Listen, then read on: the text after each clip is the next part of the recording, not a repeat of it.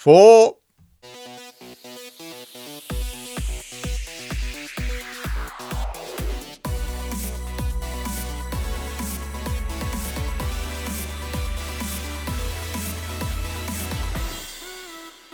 Hello, and welcome to this week's Urgent Bite, brought to you by the Royal New Zealand College of Urgent Care.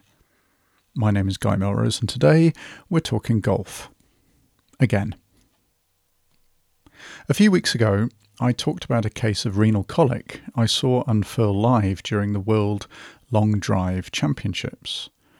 While the point of that podcast was the way that a history can often be misleading in your hunt for the final diagnosis, I did make reference to the huge forces that the professional long drivers put their bodies through. So this made me think about injuries in golf in general, and I wondered how common people injuring themselves playing golf actually is. My reading has made me realise that we should not discount golf as an underlying cause of a person's pain in many different body parts, and that we should also be considering recommending golf lessons as part of our treatment plan. Let me explain.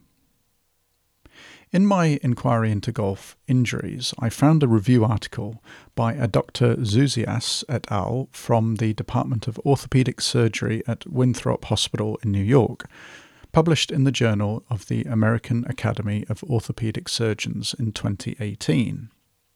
It was titled Golf Injuries Epidemiology, Pathophysiology, and Treatment I've linked in the show notes to the abstract. The article was an interesting read because they look at the various biomechanical motions of the golf swing, as well as review the literature that has looked at golf injuries over the years. And these are some of the points that I took away with me from reading the piece. So, in the USA alone, 25.6 million people play golf, which is a lot. A study in Australia found an injury rate of 15.8 injuries per 100 golfers and 0.36 to 0.60 per thousand hours played per person, which also seemed like a lot. They also found that 23.7% of injuries happened at the ball strike, and that low back injuries were the most common, but shoulders, hips, elbows, wrists, ankles, and knees were all injured. So, what injuries do we need to consider in the golfer?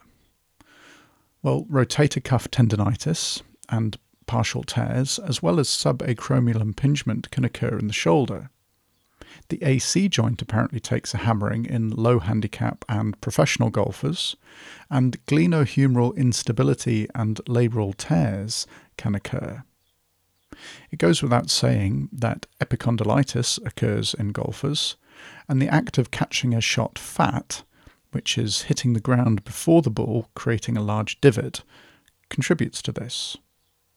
This is also true of wrist injuries, where flexor carpi ulnaris and extensor carpi ulnaris tendonitis can occur, as well as triangular fibrocartilage complex tears and even hook of hamate fractures. Back strains, as mentioned, are common, but I've also found a paper that mentions that chronic stress fractures of the rib can occur in golfers due to repetitive hitting. In the hip, acetabular labral tears have been found in elite golfers, but chondral defects, loose bodies, and labral tears have all been found in all golfers.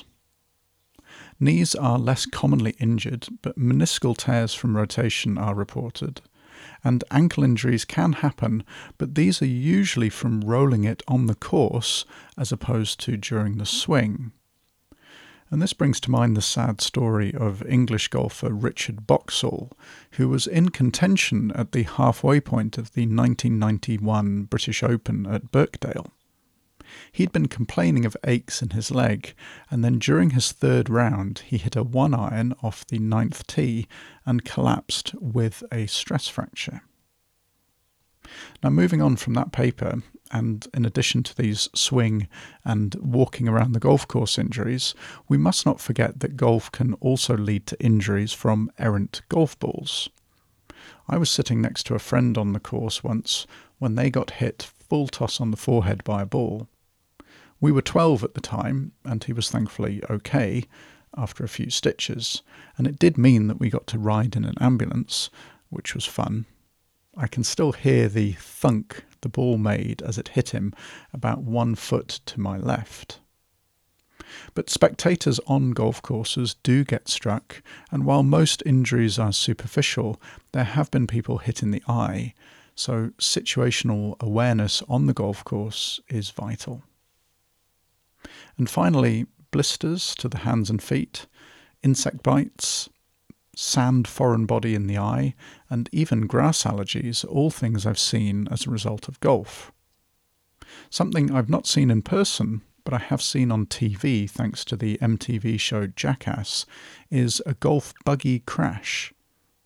The Jackass guys were driving it very recklessly, it goes without saying, causing a nasty concussion for their lead, Johnny Knoxville, but I guess a buggy related injury might come through the urgent care on occasions.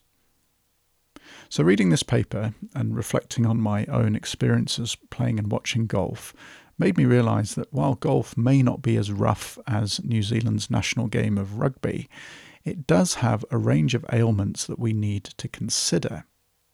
As a lot of them are overuse injuries, many in golfers of advancing years, we should be asking people if they play golf as part of our history. Unless the pain happens during a swing that leads them to present to you, as with a lot of overuse and gradual onset injuries, people may not volunteer everything they do, perhaps thinking that golf is a sedate and leisurely pastime. Finally, as highlighted in this paper, if you feel that golf is playing a role in the pain that your patient is suffering with or is contributing to a recurring injury, then it might be worth them finding a PGA teaching professional and having a swing analysis. A few lessons might make all the difference, and the golf swing is so complicated it does need an external eye from a pro to spot problems. And these problems may be contributing to their injury, and so getting that expert eye on them could make all the difference. So perhaps add that recommendation to your management plan going forwards. Now, we'll be back again next week with another podcast. I look forward to seeing you all then, but for now, thanks for listening.